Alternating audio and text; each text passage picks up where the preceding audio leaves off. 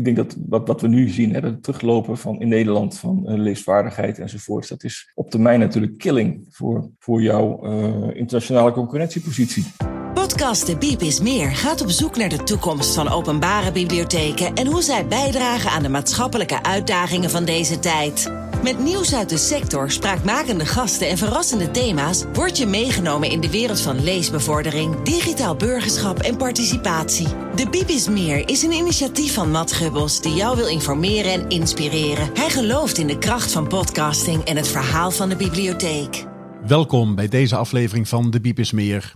We bevinden ons in de eerste week van de meivakantie. We trekken er massaal op uit en vieren feest op Koningsdag. Het is echter ook de week waarin bekend werd dat de financiering van de IDO's vanaf 2023 bij de gemeentes komt te liggen. Het is een beslissing waarover veel zorgen zijn bij bibliotheken, maar die ook kansen biedt om de duurzame band met gemeentes verder aan te halen. Afgelopen week had ik interessante gesprekken met cultureel journalist Anne van der Dool, met Astrid Kraal als opvolger van Jos de Bij en met Suzanne Verheijden van Digitaal in de Zorg. Deze verhalen heb je nog te goed. Maar nu spreek ik met onze bibliotheekhoogleraar Frank Huismans.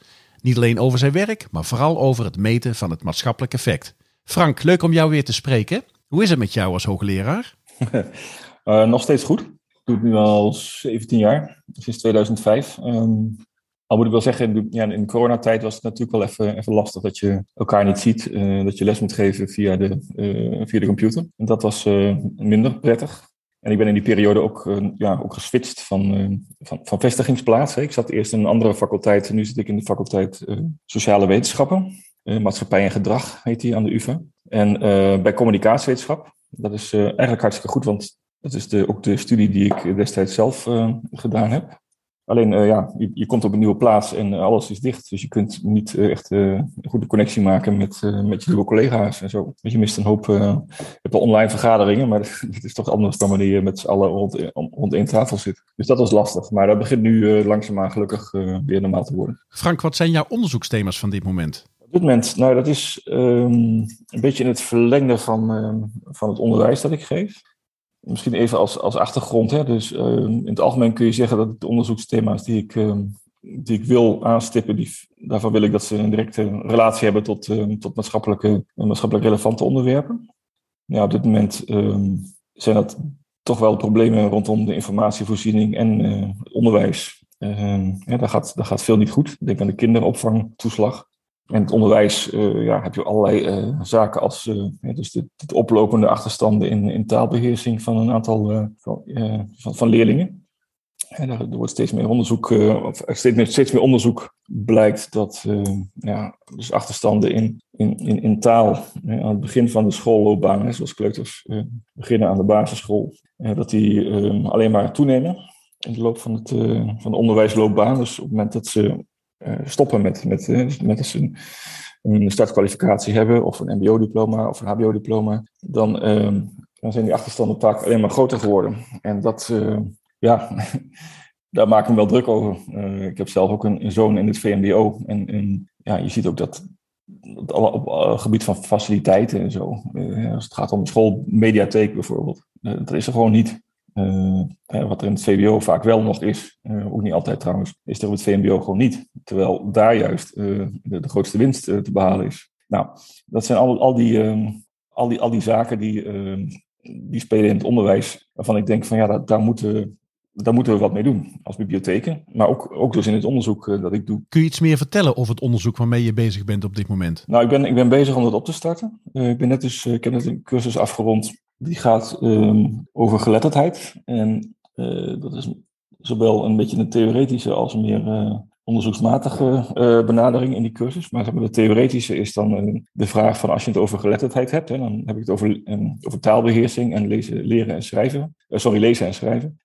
Ja, dat, daarvan komen steeds meer aanwijzingen dat dat op een veel fundamenteler niveau plaatsvindt in, in de hersenen van mensen dat het veel belangrijker is voor de ontwikkeling van, uh, van leervaardigheid uh, dan, dan we aanvankelijk dachten. En uh, ook dan andere geletterdheden die er steeds meer bij komen.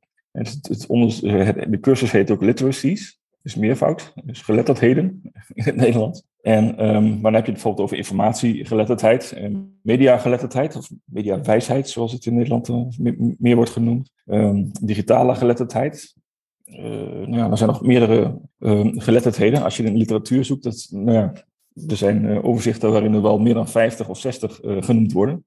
Waarbij ik, waarbij ik me dan gelijk afvraag van oké, als die allemaal belangrijk zijn, hoe krijg je die dan in godsnaam in, één, in een lesdag of in een lesweek gepropt? Maar de vraag uh, die je vervolgens gaat stellen is dan van ja oké, als het zo is dat lezen, leren en schrijven en taalbeheersing, als dat uh, veel fundamenteler is een fundamentele basis geeft voor, um, voor wat erop volgt, dus alles wat je, wat je verder nog leert, denk aan aardrijkskunde, geschiedenis, maar ook dingen als informatiegeletterdheid en mediawijsheid, zou je daar dan niet ook veel meer aandacht aan moeten besteden, in dit, zeker in, het, in de beginfase van het onderwijs. Met andere woorden, leggen we niet te veel druk op het onderwijs met al die nieuwe geletterdheden die ook belangrijk zijn, zeg maar. Moeten we daar niet pas, pas later mee beginnen? Nou, dat, um, dat is een beetje de uitgangsvraag. En uh, die, uh, die ben ik uh, langzaam aan het, ja, dus in het onderwijs, maar ook in het onderzoek aan het, aan het uitfigureren van hoe, hoe krijg je dat, hoe kun je die vraag goed beantwoorden? Want dat is natuurlijk een heel, heel ruime vraag. En ik ben zelf ook geen, geen cognitief psycholoog, meer een socioloog. Ja, dus dat uh, wil ook zeggen van, uh, dat je nou ja, bepaalde onderzoeksvaardigheden uh, niet, niet in huis hebt, maar die je wel bij anderen kunt vinden. Dus dat betekent samenwerken met andere partijen en andere clubs om te zien van kun je daar een, een goede draai aan geven. En dat, ja, dat vereist veel voorbereiding. Wat doe je nog meer binnen de bibliotheekwereld op dit moment? Ja, nou ik, heb, ik ben natuurlijk benoemd vanuit de, de Koninklijke Bibliotheek en met de afdeling onderzoek werk ik ook samen om, te, om te kijken wat, wat, wat, kunnen we nu aan de, uit de uh, uit de data halen die er, die er steeds meer komen. KB doet, uh, doet vrij veel uh, onderzoek, zowel voor de, de, statistieken die we sinds jaar en dag kennen, maar ook steeds meer op het gebied van speciale programma's die bibliotheken uitvoeren, zoals nou ja, de, digitale geletterdheid onder andere, en digitaal burgerschap. Nou, wat kunnen we uit die data, als je ze aan elkaar koppelt en nog eens koppelt met, met gegevens van het Centraal Bureau voor de Statistiek en dergelijke zaken, wat kun je dan ehm, zeggen over ja, of, over effectiviteit van bibliotheekwerk. Bijvoorbeeld een vraag als welke schaal van de bibliotheekorganisatie is, uh, is nou beter? Uh, hoeveel is het nou beter bijvoorbeeld bij, gezien, gegeven een bepaald budget om meer vestigingen open te houden? Of juist om minder vestigingen open te houden, maar dat geld dat je daarmee vrij speelt te investeren in, in, in personeel? Om meer geschoold personeel dienst te hebben en, en, en daar programma's mee te draaien. Nou, al dat soort vragen, ook, ook, eh, ook zaken rondom de leefbaarheid. Hè, van is het nu um, goed voor een, een, een, wijk, een buurt, een gemeente om een bibliotheekvestiging te hebben? En wat doet dat voor de leefbaarheid? En uh, ja, al dat soort zaken. Ook de samenwerking met het onderwijs, met name op de bibliotheek op school, vind ik, vind ik zeer relevant. Hou ik op dit moment wat minder mee bezig. Maar dat, ehm, ja, dat, dat, moet, dat moet zeker ehm, aan de orde blijven. Nou, verder, daarnaast doe ik af en toe een ja, een soort van, van benchmark uh, opdracht. Hè. Dus dan kijken we ook weer naar die uh, gegevens, hè, de data die er zijn over, uh, over bibliotheken en, en, wat ze doen. En wat ze aan outputs hebben. Hè. Dus van, van bijvoorbeeld uitleningen, bezoeken, participatie in cursussen die bibliotheken verzorgen. En um, ja, zeg maar, welke relatie kun je leggen tussen het beleid dat een gemeente of een bibliotheek, of meestal die twee samen uh, voeren. En uh, ja, uh, hoe effectief dat is, hè? Zeg maar hoe, uh, wat, wat, wat er aan, aan outputs gerealiseerd wordt. kun je dat, als je dan een, een, plaats of een gemeente of een provincie of een landdeel vergelijkt met de andere, wat, wat kun je daaruit leren over die effectiviteit? En nou, dat is, dat zijn ook interessante opdrachten, vind ik, om, om daar naar te kijken. Want daar leer je ook weer heel veel van, wat je ook weer nou ja, kunt vertalen naar, naar een bredere bibliotheekbeleid. Bijvoorbeeld het, het overheid, Rijkse overheidsbeleid op het gebied van bibliotheken. Ja, dat is allemaal uh, kennis die je uh, ook weer op, op dat uh, vlak kunt gebruiken. Een van de belangrijke ontwikkelingen op dit moment binnen bibliotheekland is de transitie van de klassieke uitleenbiep naar de maatschappelijke bibliotheek. In jouw recente publicatie over de impact en publieke waarde van de biep ga je daar wat meer wetenschappelijk op in. Maar hoe zou jij nou aan een leek uitleggen wat dat nou precies is, die maatschappelijke bibliotheek. Nou, ik weet niet of je dat goed kan uitleggen. Ik denk dat, toch, uh, dat je toch naar de bibliotheek uh, moet meenemen en laten zien wat daar, wat daar gebeurt. want uh, ook mijn ervaring is, is dat op dat je dus mensen, zeker beleidsmakers die, die er zelf al lang niet meer geweest zijn, op het dat die weer aan de bibliotheek komen, dan, ja, dan weten ze niet wat ze zien, bij wijze van spreken. Maar ja, ik zeg altijd maar, wat, als, als je het over die maatschappelijk educatieve bibliotheek hebt, of de brede maatschappelijk educatieve bibliotheek, bijna pleonasme, eh, denk ik.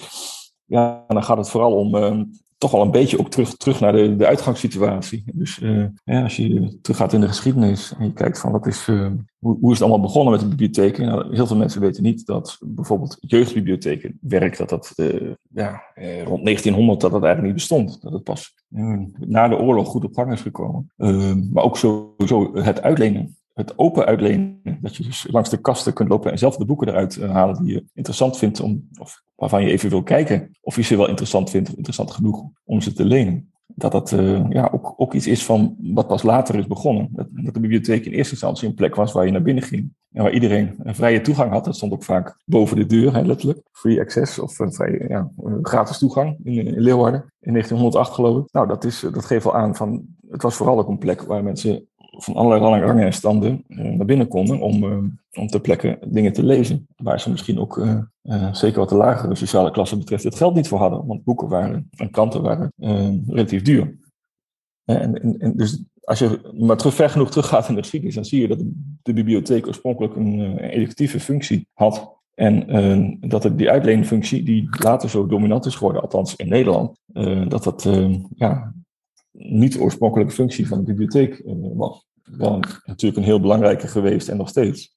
In feite gaan we dus weer terug naar die situatie waarbij we, uh, de bibliotheek minder een instrument is voor leesbevordering. Nog steeds wel, gelukkig, en dat is ook noodzakelijk. Daar hebben we het al over gehad. Maar ook een, uh, ja, een, educatieve voorziening voor iedereen van, hè, van, van, van 0 tot, tot 112, geloof ik tegenwoordig. Om, ja, om binnen te gaan en en zichzelf uh, verder uh, te bekwamen in, uh, in, van alles en nog wat. Of dat nu amateurkunstbeoefening is, of, nou ja, of Nederlands als, als eerste taal, Nederlands als tweede taal, noem het allemaal maar op. Digitale vaardigheden. Als ik jouw verhaal zo beluister, Frank, dan komt dat een beetje over als oude wijn in nieuwe zakken. Maar hoe anders is de maatschappelijke bibliotheek van nu vergeleken met die van vroeger? ja, nou ja, het is natuurlijk wel heel erg anders dan het 100 jaar geleden was. Maar uh, ja, in feite is het wat wij, uh, die, die, die, die overgang, uh, die transitie die we nu aan het maken zijn, brengt de Nederlandse openbare bibliotheek eigenlijk alleen maar meer in lijn met de bibliotheek zoals die in een, flink aantal andere landen al is, of ook, ook, nooit anders geweest is. Namelijk meer als een, een, een sociaal-educatieve voorziening in, in de gemeenschap of in de wijk. En minder een, uh, nou ja, uh, een, puur een plek waar heel veel boeken staan eh, die je vervolgens mee naar huis neemt. En ja, je enige sociale interactie is, uh, met, is bij de balie wanneer je je boeken laat afstempelen. Wat zegt dat over de publieke waarde van de bibliotheek? Ja, nou, publieke waarde is een, een beetje een abstract begrip. Maar ik denk wel dat dus de overgang of de transitie naar een meer maatschappelijk educatieve, een bredere bibliotheek dan die in Nederland lange tijd geweest is, dat dat er wel toe zal leiden dat de bibliotheek van meer waarde is. Uh, of meer, waarde, meer publieke waarde zal zijn. En sowieso uh, zie je uh, op allerlei ehm, niveaus in de samenleving dat er meer aandacht, weer meer aandacht ontstaat, gelukkig denk ik, voor, um, voor het publieke domein. En het feit dat, ja, dat we het met z'n allen dat publieke domein ook, ook zijn. En, en, minder, dus minder vanuit het neoliberale denken van ehm, iedereen uh, moet voor zichzelf uh, het beste eruit zien te halen, zeg maar. Ik denk dat de corona-pandemie dat ook wel, dat idee ook weer een beetje versterkt heeft van, van ja, we, we moeten elkaar toch helpen, want in een crisis kunnen we het niet alleen. Daar zijn we van anderen afhankelijk, van elkaar afhankelijk. Nou, en, en die, dat besef leidt er denk ik ook toe, of hoop ik eh, althans, dat het ertoe gaat leiden dat we uh, weer meer waarde gaan, uh, gaan hechten aan, aan publieke voorzieningen zoals die openbare bibliotheek. Want laten we niet vergeten, rond 2010 was het heel bon ton, zelfs in de bibliotheeksector zelf, om vanuit te gaan dat de e-book en de digitalisering de fysieke bibliotheek als plek, als gebouw overbodig zou gaan maken. Nou, ik heb daar nooit, zelf nooit in geloofd. Maar, en uiteindelijk is het ook, ook, ook niet zo ver gekomen. Maar ja, de mogelijkheid op zich die bestond wel. Alleen, uh, ja, de vraag is dan wat je dan ook mist. Hè? Want uh, we gaan er misschien als hoogopgeleide, want wij hoogopgeleide mensen praten het meest over, over beleid en over bibliotheken. Maar we gaan er ook maar uh, gemakshalve vanuit dat, uh, dat iedereen het zelf wel kan redden. En dat is, uh, dat is niet zo. Zie je een situatie voor je, Frank, waarin je met digitale middelen de fysieke bibliotheek vrijwel volledig kunt vervangen? Ja, denk, de, de, de denkfout die veel wordt gemaakt is dat nou ja, dat je met digitale uh, middelen, uh, dat, datgene wat al bestond, de fysieke bibliotheek, overbodig zou kunnen maken of zou kunnen vervangen, of geheel zou kunnen vervangen. Nou, een deel van de functies kun je misschien wel vervangen door middel van digitale technologie. maar we hebben ook in de, in de coronapandemie gezien dat bijvoorbeeld ja, eh, het onderwijs, hè, dat, dat, dat zou dan uh, naar online verhuizen. Nou, voor, een deel, voor belangrijk deel is dat ook wel gelukt, gelukkig zeg ik erbij. Maar er bleek dus ook een grote groep kinderen te zijn, met name in de steden, die geen, geen laptop thuis hadden en ook geen iPad. Dus dan, dan houdt het een beetje op qua digitaal onderwijs. En als er een laptop was, dan is het ook, was het ook niet, niet makkelijk om in een, in een kleine huis met, uh, uh, met vader en moeder en, uh, en nog een paar broers en zussen, om dan je af te zonderen zodat je rustig die les kon volgen. dus dat, dat geeft ook weer aan zeg maar, die pandemie, dat die pandemie ons heeft doen realiseren als zeg maar, vooral de hoogopgeleiden van deze samenleving, dat we ehm, misschien uh, voor een belangrijk deel onderschatten uh, hoe belangrijk uh, fysiek contact is en fysiek onderwijs. Dat was toch, toch al heel snel de, grote, wat we met z'n allen realiseerden, dat het zo belangrijk was, juist ook voor kinderen, om niet alleen les te hebben op school, maar ze komen ook op school om met elkaar contact te hebben en, te keten en te lachen en te huilen en weet ik al wat.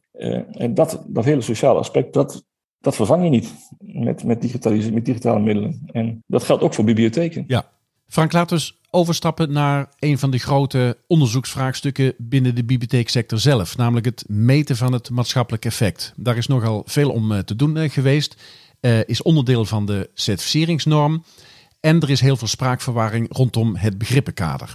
Kun jij aan de hand van een aantal voorbeelden, want dat heb jij gedaan in jouw onderzoek, eens aangeven welke begrippen er spelen en hoe we die moeten duiden? Het punt is dat op het moment dat je je, gaat, je, in, in, die zaak gaat verdiepen, dan blijkt er dus echt een enorme spraakverwarring te zijn. Of laten we zeggen, uh, er zijn heel veel begrippen die, hè, die mensen gebruiken als we het over uh, de waarde van de bibliotheek hebben, of het effect, of de impact, of de outcomes van de, van de bibliotheek. En die, en die begrippen daar bedoelen we wel, al, wel allemaal ongeveer hetzelfde mee, maar ook weer niet helemaal. En, dus, dus, dus mijn, uh, mijn insteek uh, voor dit rapport was, of een van de insteken was van, laten we proberen daar wat, uh, wat orde in te scheppen. Nou, gelukkig is daar internationaal al wat langer aan gewerkt, namelijk vanuit de IFLA. Dus de Internationale Federatie van Bibliotheekorganisaties. En uh, die, daar is een, een, een, comité of een commissie statistiek en evaluatie is, is daar uh, onderdeel van. En die hebben daar uh, veel pionierswerk verricht. Onder andere door een, een, een ISO-standaard, een internationale standaard, daarvoor te ontwikkelen. En daar heb ik feitelijk op voortgebouwd. Ja, dat is ook wat, wat, wat de Koninklijke Bibliotheek doet. En om, om dat begrippenkader een beetje te lenen en om ervoor te zorgen dat we een beetje allemaal dezelfde taal gaan spreken. Althans, dat is, dat is mijn hoop en mijn intentie daarmee. En het, grappige is ook dat uh, als je uh, kijkt naar die, die standaardisering van, hè, van hoe, hoe meet je nou uh, wat de bibliotheek bereikt. afhankelijk bleef dat beperkt in de eerste ISO-standaard tot inputs en, en outputs. Dus wat, hoe tel je het aantal personeelsleden, hoe tel je het aantal vierkante meters enzovoorts van je bibliotheek. Enfin, hoe meet je dat allemaal? En hoe, hoe maak je daar performance-indicatoren van? Bijvoorbeeld het aantal uitgeleende boeken per lid.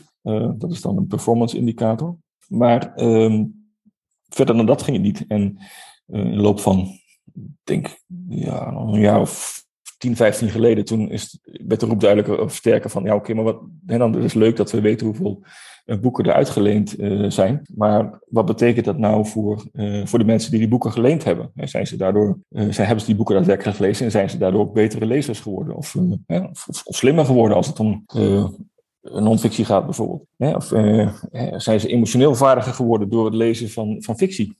Dat is ook een van de, blijkt een van de effecten te zijn van het lezen van fictie. Dat je, daar, uh, makkelijk, dat je je makkelijker kunt verplaatsen in het perspectief van anderen. Nou, uh, dat zijn de zogenaamde outcomes. Wat, wat volgt op die outputs. Output is zeg maar, het, het boek dat geleend wordt, of de, het aantal deelnemers aan de cursus. En de outcomes is dan van wat, wat je daarmee, wat dat betekend heeft in de, in de levens van die, van die gebruikers. Van de mensen die cursus gevolgd hebben. Wat hebben ze daadwerkelijk geleerd? En hoe passen ze dat toe en vervolgens in hun uh, dagelijks leven? Dus je kunt iemand met een cursus digitaal vaardiger maken. Nou, dan reik je een certificaat uit. Maar dan is vervolgens de vraag van... oké, wat doet die persoon met die vaardigheden vervolgens in zijn eigen bestaan? Dus thuis of op zijn werk of allebei. En, en dan heb je het over die, over die outcomes. Alleen ehm, vervolgens kun je dan in die outcomes ook weer een onderscheid maken tussen uh, outcomes op, op hele korte termijn.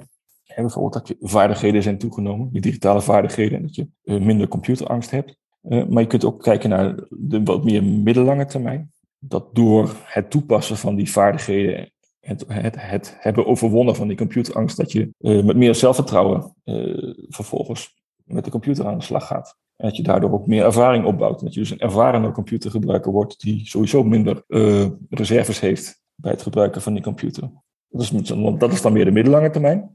En vervolgens hoop je, dat is dan het uiteindelijke doel uh, vaak van het beleid, om uh, te eindigen met burgers die een groep die eerst een achterstand had, dat die, dat die volwaardig mee kunnen komen in de digitale samenleving.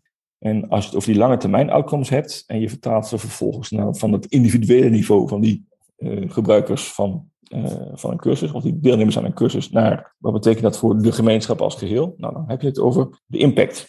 Bijvoorbeeld de digitaal vaardige uh, lokale samenleving. En, dat is, um, en die impact, dat is uiteindelijk het optelsom van al die impacts van de cursus digitale vaardigheden, van de cursus NT, NT1, uh, van de taalmaatjes enzovoorts. Alles wat de bibliotheek doet. De optelsom daarvan, dat is dan uiteindelijk de publieke waarde. Nou, uh, daarvoor staat er ook een schema in het, uh, in het rapport. En dat schema is nou ja, gebaseerd op het werk dat de Koninklijke Bibliotheek heeft, heeft, heeft gedaan, ook in samenwerking met een aantal POI's. En wat langzaam maar zeker steeds, meer, steeds meer bibliotheken wordt, geadopteerd. Inmiddels zijn het al, trouwens al, uh, al ruim meer dan de helft, ik geloof 100 van de 135 organisaties, uh, die, die doen aan dit programma al mee. Dat is alleen maar goed, denk ik. Als je nou kijkt naar de Impact Monitor die door de KB wordt aangeboden, wat meet die dan eigenlijk? Meet die dan vooral die optelsom van die lange termijn outcomes? Nee, vooral de, in eerste instantie vooral die korte termijn outcomes. En dus, dus vooral het, dus bovenop het meten van die outputs, van hoeveel, cursisten uh, nemen er deel, ook, is de val ook van wat is de kennistoename bij die uh, cursisten geweest en de vaardigheden toename. Dus, dus het gaat dus in eerste instantie om die, om die korte termijn outcomes.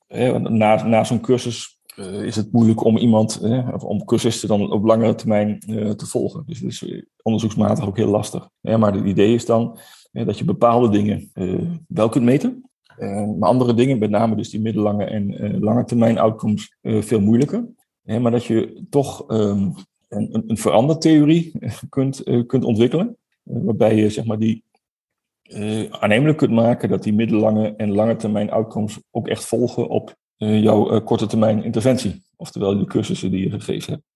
En dat zo'n verandertheorie uh, is uiteindelijk ook van grote waarde om uh, richting de subsidiegevers en opdrachtgevers van bibliotheekwerk duidelijk te maken van luister, wij, wij weten heel goed waar we mee bezig zijn. We zijn niet bezig alleen maar om, om boeken uit te lenen. Wij zijn, we doen dat met een bepaald doel, namelijk om die samenleving veerkrachtiger, sterker en wat dan ook te maken. Ja, en dat zie ik dan eigenlijk als het verhaal van de bibliotheek. Het verhaal dat we vertellen aan de gemeente en allerlei andere stakeholders waarmee we te maken hebben. Ja, nou ja, niet alleen, uh, ja, precies. En dan niet alleen het vertellen daarvan, maar je kunt dus ook, waar je ook naar kunt streven, en dat een van de voorbeelden in het rapport, de Toronto Public Library in Canada doet het ook heel goed. die, die gaan ook in gesprek met de gemeente van wat zijn dan jullie publieke, publieke doelen, publieke waardedoelen, welke publieke waarden streven jullie naar en in hoeverre kunnen wij dat ondersteunen, of in hoeverre kunnen we daarin samen optrekken.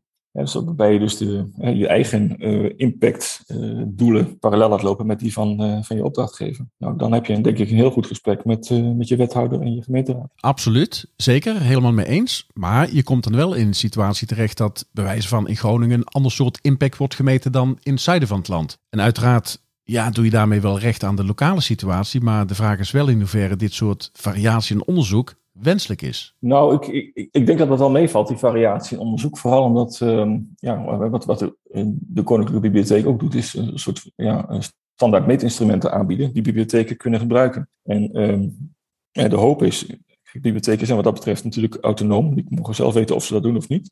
Uh, maar ze kunnen uh, van die instrumenten gebruik maken. En op het moment dat die, um, de resultaten van het, dus die meetinstrumenten, uh, worden gedeeld met, met, met, met de KB of met, met het, het netwerk, moet ik eigenlijk zeggen, dan uh, kun je daar ook uh, dan kun je daar ook op benchmarken. En dan kun je dus ook vergelijken van doe het in Groningen nou uh, anders en uh, beter of, of minder goed dan, dan in Limburg. Als ik bij bibliotheken wel eens op bezoek ben en vraag naar de resultaten van die Impact Monitor, dan valt mij heel vaak op dat sprake is van lage aantallen respondenten.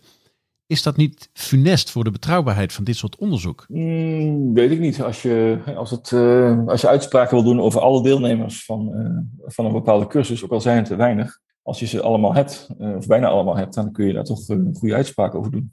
Op zich, aantallen is niet, niet het probleem. Het gaat erom hoe verhouden die aantallen zich tot de, de populatie waarover je uitspraken wil doen. Dat is ook, een, ja, een, een, denkfout die veel wordt gemaakt. Als je maar veel mensen hebt in je onderzoek, dan is het automatisch betrouwbaar. Nou, verre van dat. Het probleem zou er wel zijn als je zeg maar uh, 20 cursisten hebt en maar vier of zo uh, vullen die vragenlijst in. Dan kun je langzaamaan gaan afvragen van, zeggen die antwoorden van die vier, of de scores van die vier op de, op de meting, echt al voldoende, of over alle twintig deelnemers.